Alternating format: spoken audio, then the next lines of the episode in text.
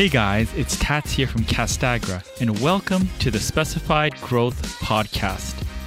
Each week, I talk to leaders and experts about how to overcome adversity, grow massive organizations, and how to create meaningful change in the building materials and coatings industry. Today's guest is Brad Belden. Brad has been the Chief Culture Officer and CEO at the Belden Group of Companies for over 32 years. The Belden Group of Companies has over 225 team members with over 70 team members that have served over 20 years. It's a family owned business that's been around for 73 years and four generations. Brad, Thanks for coming on the show. Thank you for having me. Yeah, so I mean, it's a family owned business. You guys must be close. Tell me about some fond childhood memories. Well, so I have three siblings, and we rarely saw my dad. And I think I fell into his footsteps as well because he came home after we ate dinner. And I think he saw us in our bed. Yeah. And that it's in a family business. When we did have dinner with him, the discussions came home every single night. We never got away from work. And I think my kids are experiencing the exact same thing. and they'll just look at me and they're like, Dad, can we talk about something other than work? You don't even realize you're doing it. well, I mean, it leads me to my next uh, next question. What's the what's the favorite part of working with your family? I'm assuming you work with other family members. Yeah, so I work with my father and my brother. Yeah, I enjoy it. The best part about it is that they're going to tell you like it is and they're not going to make you feel good about the conversation. And we're all pretty much black and white and and we leave it at work and we don't generally take it home afterwards. And and that's really the hard part because i've had family members in the business where we weren't able to do that mm. and it made it difficult because i i wanted them to be family first and not business associates and that, that was really hard. Oh man. Yeah i guess four generations i mean you've sort of sort of buck the trend, right? Because usually it doesn't survive that many uh, generations. Well, we're not through with COVID 19, right? So we have the fourth generation in, but I haven't exactly handed over the torch yet. I told my dad that the other day, actually. I said to my dad, I said, I would sure hate to lose a business over a virus. Yeah. Some things that you have absolutely no control over. Yeah. And this has been a very unprecedented, uncharted waters very difficult on everybody. Mm, yeah. So, I mean, if you've been around this long, I mean, what sort of parallels can you draw from what you've went through in the past in terms of ups and downs in the market? So we went through 2008. I'm sorry, we went through the 1980s. We went through 9/11, and then we went through 809. So in the 80s, we weren't sure we could make payroll on Friday, and and that was that was really bad because four out of five of our customers went out of business oh. right in the middle of projects. As developers in Texas, we did a lot of development work. So we lost 80% of our business overnight. And we weren't sure we were going to be able to make it through that. Then 9 11 hit, which was so different because that was, at least in the 80s, you saw it coming. And but with 9 11, I don't think anybody saw that coming. Mm-hmm. 0809 kind of hit everybody really hard but the ones that came out of it, there were opportunities on the other side. Mm-hmm. I think what's unique about this situation is that the economy was so strong. Just less than 60 days ago, I think it was February 12th, was the all time high for the Dow. So, what, 50 days ago? And here we are looking at a 30% drop or whatever the, the drop is, it's significant. And I'm hopeful that that we can find a way for the economy to turn around and with that with the stimulus package that's out there, it's going to put a lot of money out into the into the marketplace, and I'm hoping that businesses and consumers will be willing to spend the money. Mm, yeah. So so going back to some of your past adversity, what sort of things did you tell yourself, or what sort of things did you do, particularly through those times that that you could sort of uh, sort of think back to? I think one of the, the lessons that I remember in the 80s when I was first starting the business. So I started there when I was 12. Mm-hmm. So I cut the grass. and funny story there is I cut the grass and my dad came out one day and I'll never, I was 12 years old and I said I was done for the day, and he looked at it and he said something to the effect, "This isn't Wimbledon." oh, I'm sorry. He said, "He said I'm paying you a lot of money to do this." I said, "It's not Wimbledon. All I'm doing is cutting the grass," and and so it's when you re, you reflect back on those times. You know, as we got to the 80s, I remember my father saying, "Our employees are our family, and we mm-hmm. got to figure out a way to take care of them." And so when we're looking at each crisis, so in this crisis now we're looking at 250 team members. We tend to think that everybody has an average of four, a thousand people that we're responsible for yeah. times three meals is 3,000 meals a day. Yeah. So when the salesman walks into a home or a business, if he or she doesn't do his job, somebody may not eat. Mm-hmm. And there's a lot of pressure and and we do we we try and remain extremely positive we try and focus on the things that we can control and don't worry about the things that we can't control mm-hmm. yeah i mean that's that's definitely great great advice now you, you mentioned uh, wimbledon you, you guys watch a lot of tennis back in the day or oh yeah oh yeah john mcenroe and jimmy connors throwing his racket oh yeah we used to get up my dad would wake me up for wimbledon yeah and we would watch it and we were watching what we thought was a great screen, right? Back yeah. then it was yeah. probably 20 inches and you know, we were sitting there and today now you got 50 inch TVs and it yeah. looks like you're actually sitting there. Yeah. And it was really, my dad and I really enjoyed watching Wimbledon growing up. Awesome. Yeah. Although I wasn't a very good tennis player. it was my dream. That's awesome. So I guess going into the, the, the business side, I mean, you guys do both commercial and residential? Yes. So we mm-hmm. do about 80% of our business is commercial. Yeah. 20% roughly is, is residential. And okay. we're licensed in 46 states. Yeah. Residential, we really only do in Texas. Okay. Commercial, we travel wherever our customer wants us to travel. Okay. What was the, the, the residential side? Why, why did you pick the, that side up? Uh? So, really, mainly we picked that side up because what we found was our commercial customers were always asking, Hey, can you do me a favor? Can you take care of this for me? Can you take care of that for me? And we hated saying no. and so that's really, in essence, I mean, we started in the residential business when my grandfather got out of the war, he couldn't find a job. Mm-hmm. And so he started the, the family roofing business, and it really was a residential business. And in the 80s, when I joined my father, we, we grew it into a large commercial business mm-hmm. and and did not grow the residential business. It's pretty much stayed the same for all those years. But really, the residential business is is really a difficult business. It's a lot harder when you think about it. Everybody's home is their pride and joy, and mm-hmm. and their expectations. Whether you're at 100 Main Street or 105 Main Street, maybe the exact same house, but the expectations are so different.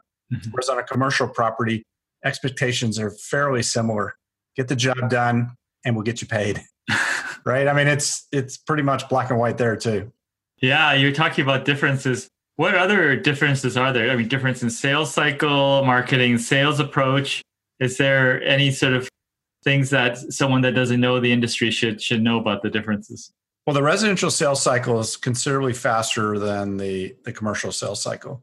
The residential sales cycle, if they want to do it, they've already a they've already looked at everything on the internet. They're, they know more than your typical roofing salesman to begin with. and it's just a matter of whether or not they can afford what they want. And so, what we like to do is give them a good, better, best option. And then we offer financing. There's not a lot of financing out in the marketplace for the commercial property owner. And usually that stuff is planned three, four, five years out. And, and it's planned at a budget three, four, five years out. And so if things change, for instance, the situation that we're in today, it could dramatically impact what could happen to pricing.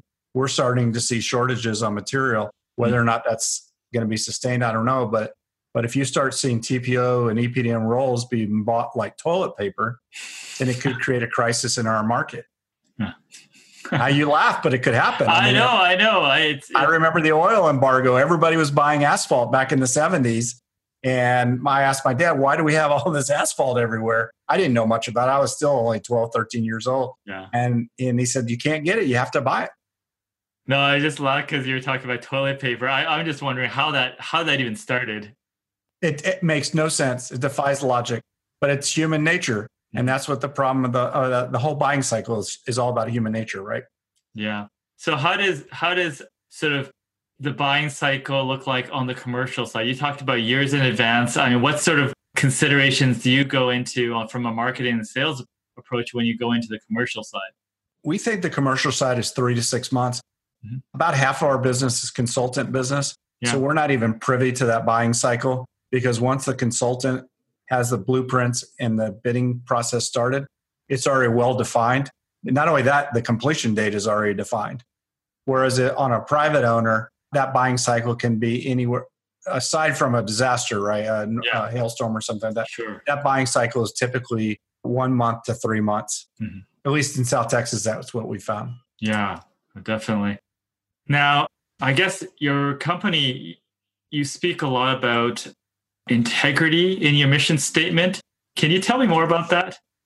So we had a mission statement that was that was probably I don't know three paragraphs long. Yeah. That we had for at least 10 years. Yeah. And I could not remember it. I, I would carry a card around, I would try and memorize it. And as a group, we put it together and it was what was it for? It was for bids, right? Mm-hmm. If you didn't put turn in your mission statement on your bid, you could get disqualified. We came up with this fabulous mission statement. But at the end of the day, nobody could remember it. so I got together with about 10 people. I said, let's let's come up with something that that we all believe in mm-hmm. that we can remember and then we can do we can repeat whenever asked. And they're like, well, we like the current one. I'm like, I'll tell you what, give me five five reasons that you come to work every day. And believe it or not, every single one of them had integrity on it. Mm. And so we thought, and and they had family. Mm. Okay. And so we had two of the words already there. So we decided to put it out to everybody in the company. Yeah. And the vast percentage I don't remember, 70, 80% had integrity and family. And that's when we decided, you know what? Integrity is our family business is really simple. Anybody can repeat it. And we remind people every day when you make a decision with a customer, you do the right thing and do it with integrity, you don't ever have to worry about whether or not the customer thinks it was fair. They may not agree with you, yeah. but they'll think it was fair. Yeah. Oh, that's good. I like that. Simplicity is a is a big one. So there's a lot of different things happening, but in the market as it relates to the current changes. But you know, leading up to it, what sort of trends or sort of things were you looking at the marketplace in terms of technology or anything else? What what were you paying attention to? So we felt that the market was very robust prior to COVID nineteen. We just switched our CRM system after two years mm. of integrating. We had five CRM systems we integrated them into one. And we have two divisions. We have a home improvement division yep. and a roofing division. And it was very difficult to try and, and get those five systems integrated into one system. We spent two years doing it. And and we were so excited to roll it out. Our goal was to roll it out this year. We did get it rolled out, but we rolled it out over the last 45 days. And so everything could have happened happened at exactly the same time. Oof. But we've we we have a drone pilot that's changed a lot of what we do. Yeah, we're able to use those those images in our marketing. We use them a lot for infrared cameras. Yeah, and so that we fly over on recovery systems, we fly over the roof and we do our own infrared. So we use iPads for presentations. Mm-hmm. So if we want to make a change when we're walking into a home or a business, we hit a button, we update it, and every single person when they hit the refresh gets the new pricing or the new PowerPoint presentation. Everything is the same for everybody. So it allows our systems and procedures to be very efficient. And we have found that that's great.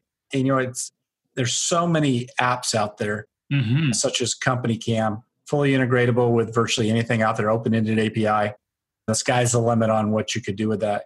And so we're always looking for add-on products that enable us to wow the customer as long as it has an open-ended API, our MIS department pretty much can integrate it with our CRM and and do wonders with it. Wow. So you're you're using technology actively. You're probably tracking lots of data.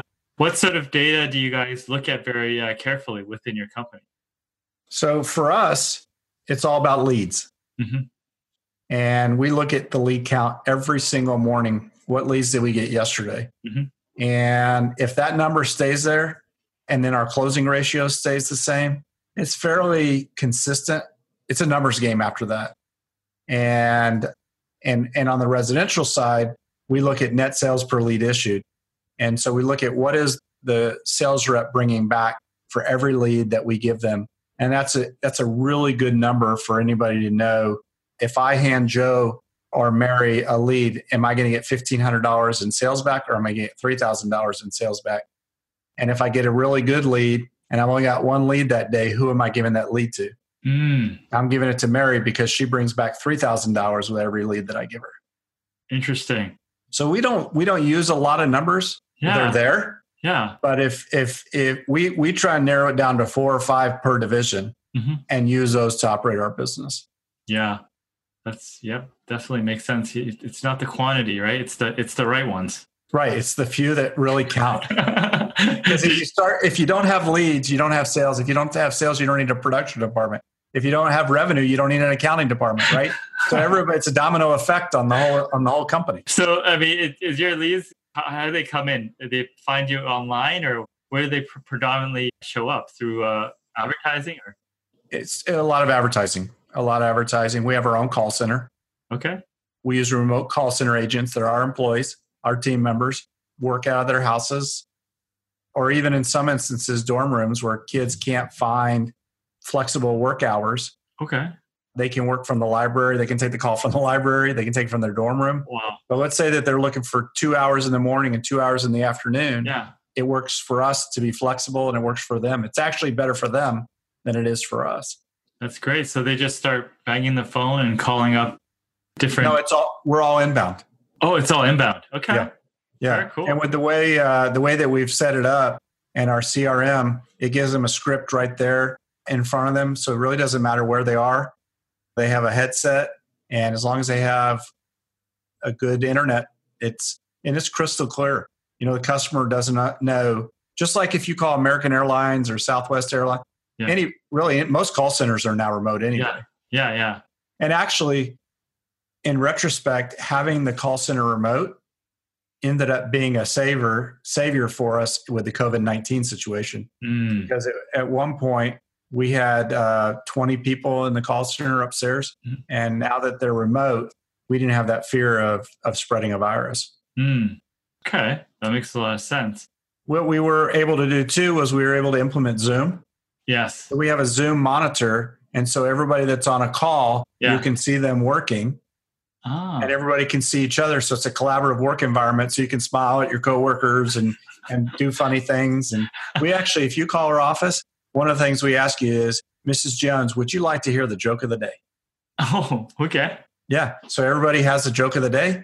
And what we want it to be a fun environment. We want people when they do business with us to enjoy it. Why do they have to when they do business with a construction company? Why does it have to be so regimented? hmm Yeah, that's that's very cool. So you said Zoom. So you guys leave Zoom on in the background? Yeah. while you're working? Yeah. So when we log in, there's a Zoom camera and you can see all your coworkers in the call center right there.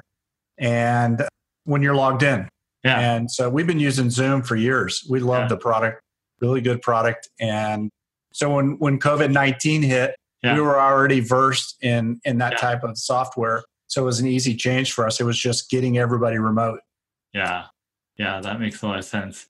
So, joke of the day. So, the joke of the day, everyone's responsible for the joke of the day, or is, is someone Yeah. bringing No, the no, we have a little calendar we buy Okay. uh, on Amazon or whatever. And then they just tear it off every day and they get another joke of the day.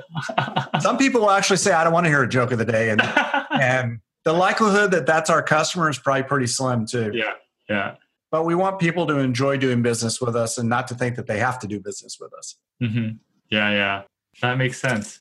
Yeah. So you put your title as chief Cul- culture officer. So culture is very important. Is that like a recent change or you always had that title yourself? No, it's been a couple years, but what happened was Yeah. we had an incident at work Mhm. where the outcome wasn't where I wanted it to be. Mhm.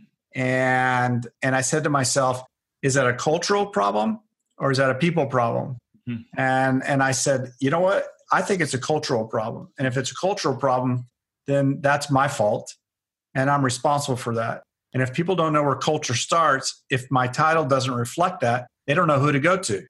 So I immediately changed my title and about probably two weeks after that, my father was reading one of my emails and he said, What is this chief culture officer? I said, and I explained it to him. He said, he said, okay, I like that. Change my title. I'm like, what's your title? He said, I'm head coach. and I'm like, but you're always giving advice. I, you know, I don't know that that fits. He said, that is what a head coach does. I'm like, okay, works for me. So he says, how do I change my title? Right. He's 81 years old. So I had to go in there and go in there and change his title. And then it wasn't working on his iPhone. And then he was upset. So I had to go in there and change it on his iPhone. Right. But he was dead set on having his title changed. We're no, flexible. We, we make a change, we make it like that. That's what's fun to do in a family business. You don't have to wait around for the board of directors to approve changes. Yeah, entrepreneurial environment, right? Yes. so, uh, what what is I mean, what does the future look like for you? I mean, besides this blip that we're going through, I'm confident that you guys are going to power through. What's the future look like? So, we have one daughter that's in the business already, fourth generation, and we have three more kids, all of which two of which have graduated from the University of Texas Business Honors Program. We have two more in the program right now. So we're hoping that that a couple of the kids want to come in the business or maybe some significant others or spouses that would want to come into the business down the road. We think it would be great to, for the family business to continue for generations to come, but it's their choice. We're not going to force them to run the business. Yeah, makes sense. You got to have a in this business, you got to have thick skin and you got to have a passion because every day is a difficult day in this business. Hmm, thick skin. I mean, I mean, do you think thick skin can be built up, or do you either have it or you don't? I think it could be massaged, but either have it or you don't because this business is not for everybody. Mm-hmm. I mean, I've had siblings in the business who don't enjoy it, and that's okay. You don't. This really is a very difficult business, and and I think that things only go right 30% of the time in this mm. business, right? So so if you if if you have seven no's every time you go out to make a presentation and you're lucky to get to 30%, percent mm hmm it's not a fun thing to be in. Mm-hmm. And so you it's it, you got to constantly pump yourself up and pump up your coworkers and that's just not fun for everybody. Mm-hmm. And and so we tell people all the time if you're not happy doing this, go find a job that you're happy with because you got one shot at life. And look at this COVID situation, right? People right and left are dying who are healthy, mm. right? And they're dying in days, not weeks, months, years. It's not like a cancer issue. You don't know when your number is going to be up. So if you're not having fun being in the roofing business, go find something that'll make you fun and make your life fun and go enjoy it. And we do it's it's a difficult business, so we do have some really unique hobbies. And Describe unique. Describe unique. so a number of us in this business, in this yeah. industry, drive Jeeps. Okay. It gives you that that level of of fear, yeah. right? Maybe to, you can get out of your comfort zone or stay in your comfort zone. Yeah, yeah. It gives you the ability to get out and have fun with your friends. Gives you the ability to get wet, muddy. Yeah. You know, it's just it's a really good way to release tension. Yeah. And the other thing that I like about that you see a lot of contractors with Jeeps. It's about your personality, mm. right? It's the most modified car made, and every one of them is different. Yeah. And so when you pull up to a Jeep ride yeah. and you look at it and you're saying, I, I know that guy and that fits his personality, right? Yeah. And then you look at another one like, I didn't think that about him, but you know what? Maybe that is his personality. Yeah. And so I think it says a lot about you as a person mm-hmm. in the way that you modify your Jeep. And it's just I don't know, it's fun. There's a lot of us that do that. That's awesome. cool. So you're obviously running a big organization, so you're busy. How do you keep it together? What are the top three habits or routines that kind of pull it together for you? So I guess the first thing is is being organized. Mm-hmm. I use a to do program, and so I keep track. I don't like to micromanage, although mm-hmm. I can if I had to. Mm-hmm. But I use a to do an online to do program where I can assign a task to somebody, and then I don't have to sit there. I, I, put a date on it, and I don't have to sit there and ask them every five minutes. I'm a firm believer. The, I guess the second thing was meeting with your team on a set basis, whether it's once a week, once a day, once every two weeks. Have a defined time frame and have a and have a specified amount of time to do that meeting and I think that that's important. And I think the third the third part is is being available. Mm-hmm. I try not to have any responsibilities when I walk in the door, general responsibilities mm-hmm.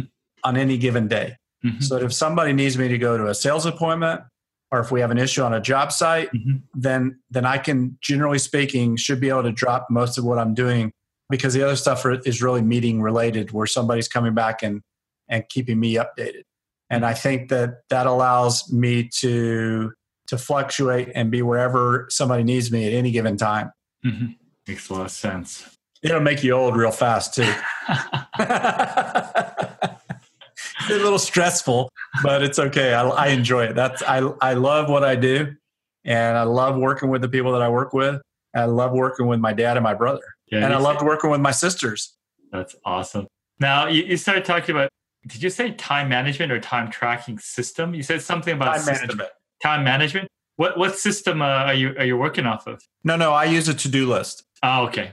Yeah. So so I just I just notate when we need to have that finished and then that's how I track it. We probably have about I have a, a bucket for every key team member. In their bucket, I all of them probably 600 tasks at any given time. Okay. It's not a difficult program, but it's one that works for us internally. Yeah, yeah. And allows us to do that. And Salesforce has something similar, but we don't use that in Salesforce. Yeah. So, I mean, if you weren't in the roofing industry, what would you be doing? I would have found the roofing industry even if I wasn't born in the roofing industry. You know, it's so unique because nothing is the same every day. Yeah. And that's what I love about this business. You get to meet a lot of great people. You get to meet a lot of really, really smart people. Yeah. And you have to have an entrepreneurial spirit every day because you have to reinvent yourself and you have to be willing to change. And what we tell people when they come in to interview with us, mm-hmm. if you don't like change, you're going to hate it here because what we did this morning at eight o'clock, we may do, do differently at five o'clock because if we don't, if our competition catches us, then we're out of business. Mm. We have to keep be willing to move nothing other than quality and integrity and keeping water out of buildings and homes. Other than that, we got to be willing to change. Yeah, I mean, what sort of when you say change, you said do something different in the morning than the the afternoon or late. Uh, so, give, give me an example so we look at we look at every morning at six o'clock. What did we do right yesterday? Okay. What did we do wrong yesterday? Okay. And what can we do differently today to make it better? So let's say that that we discovered that when we roof loaded the building on this one side, everybody was walking across the white roof and, and made it dirty. Mm. So so the next time when we load a roof, we'll say, okay, from this point forward, everybody needs to load a roof this way. And and then you know it helps it helps because we do it in an open format so that everybody is involved at least from production. And then we do the same thing with sales. We meet every morning at 7.15 so production meets at 6 sales meets at 7.15 and we do the exact same discussion with sales. What did you do right yesterday? What did you do wrong yesterday? And what can you do better today? And and we do it as a group. We don't leave anybody out. And and we get in and out of those meetings the production meetings about an hour and the sales meeting is probably 45 minutes. And before eight o'clock, we're finished. And everybody goes about and does what they need to do. Yeah. And we okay. use Zoom for that. We were using Zoom for that before COVID 19. Nice. Nice. Perfect. Now, is there anything that that I should have asked but didn't? I guess I would say that in the in the roofing industry, yeah, you don't need a college degree. What you need is the ability to go out and work hard mm-hmm. give 110%. And if you take care of customers, you'll get repeat business and you'll be in it for the long run. What's beautiful about this industry is you need food, shelter, and clothing, right? Yeah. We provide the second one. Yeah. And so they're not going to have roofing is never going to go away. It's the fact that if you if you screw up and you're not keeping your eye on on the game, that's what will happen to you. But the industry by itself is never going anywhere. Every building, when we put on a roof, I consider it backlog. it may be 10 years out, it may be 20 years out. But we always laugh at the office for our son. They'll all say, well, that's Marshall's problem. He's 21 years old, and they'll say, that's Marshall's problem. It's true. it really is, right? Because we're putting on a roof that he's going to have to replace. And that, you know, like we'll be screwing it 60 screws per board, and they're like, it's not my problem. That's Marshall's baby. it really is. And then that's what we like to think is we're looking way out. We're not looking about what we're going to be doing tomorrow. We're looking at what we're going to be doing in 2040. Hmm. Yeah, that's very cool. Well, that was great. Uh, definitely learned a lot, and I'm sure the listeners learned a lot as well. So thank you. Well, I appreciate the opportunity. I want to thank everyone for listening to Specify today. Also, want to thank the listeners who are working hard each day to change the world to make it a better place. If you know anyone, anyone that would benefit from this episode, please pass it along. And finally, make sure you subscribe to hear upcoming episodes. Talk to you soon.